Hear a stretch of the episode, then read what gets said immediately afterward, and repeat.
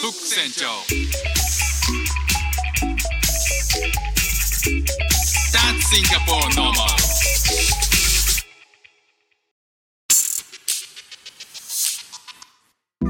どうも、副船長です。シンガポールで3歳と4歳の息子の子育てをしている主婦です。イラストに挑戦したり、歌を歌ったり、英語学習のことだったり、海外生活で面白いと感じた日本との文化や価値観の違い、そこから改めて感じた日本のすごいところなんかをお話ししております。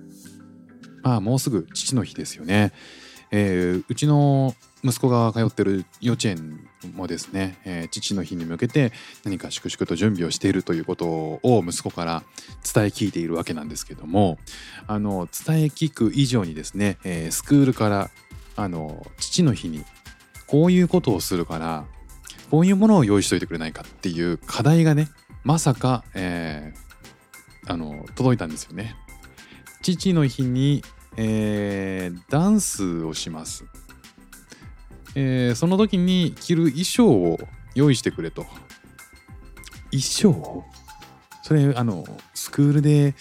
ね、あの用意するものなんじゃないんですか？あえこっちで何か用意するものが。父の日にお父さんのお仕事のコスプレをしますと。コスプレ？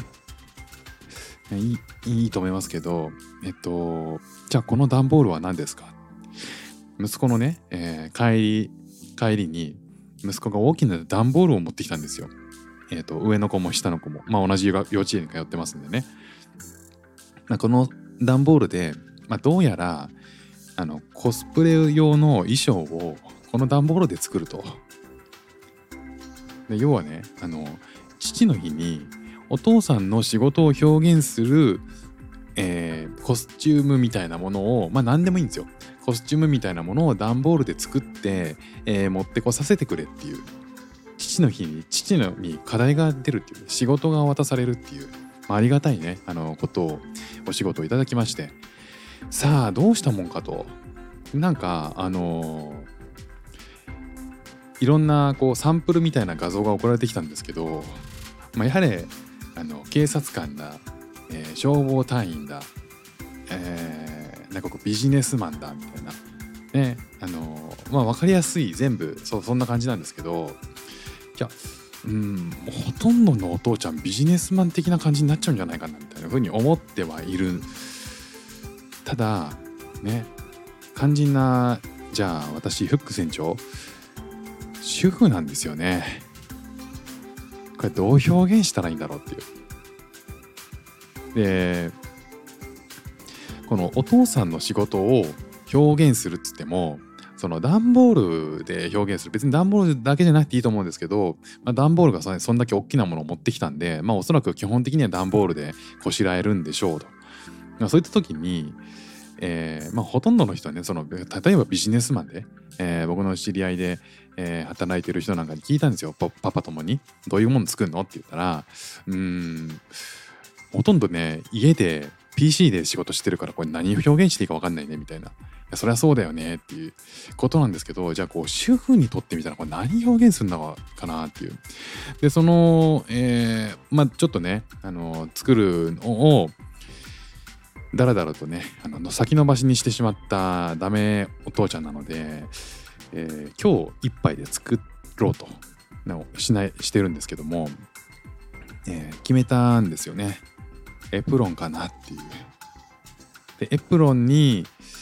えーなんかいろんなこうフライパンを段ボールで作ったフライパンとか菜箸とか何なんでしょうね。あとクリーナーっていうまあ掃除機とかそういうのを、うん、まあでもね主婦って別に料理して掃除するっていうことだけだったらただの家政婦なんだよなみたいな風に思うとねこれ主婦まあ夫って書いて主婦もそうですし、えー女性のね主婦の方もそうですけど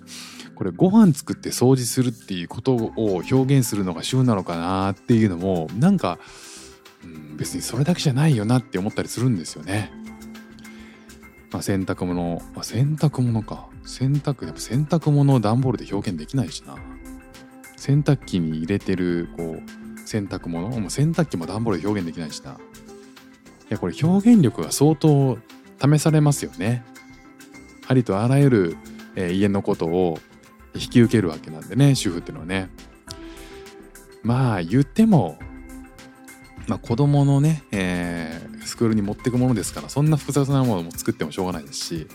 えー今日ねあのーま、パパ友ママパパ友というかそのクラスメートとあ昨日かクラスメートと、